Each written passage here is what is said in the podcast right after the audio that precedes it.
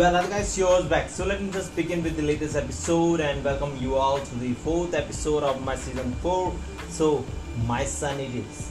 It is a mystery thr- thriller film written and directed by Christian Carion, and it's a English remake of the French film My Mon Cresson, released in 2017 and starring James McAvoy and Claire Foy.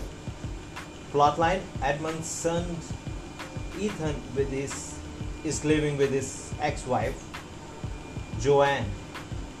And Ethan has disappeared from some camp he was sent to for having some good time and making some new friends.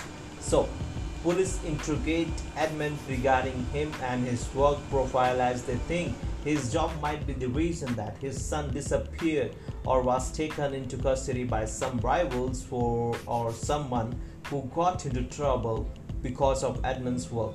Edmund later on meets the man his ex-wife is dating that time and gets into a fight with him because he didn't even care about Ethan's well-being.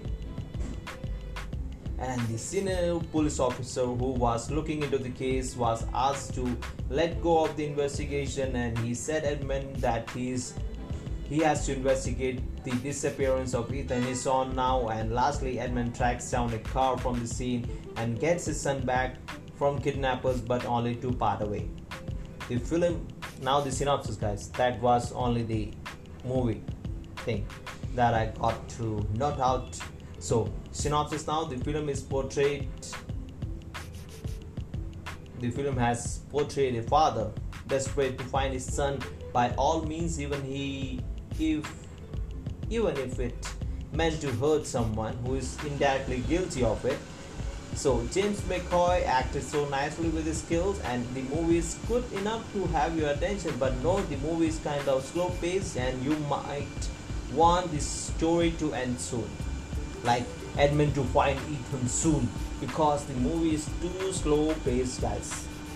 Because you won't know by till the end how edmund is qualified in tracking down the um, minds behind taking his son away.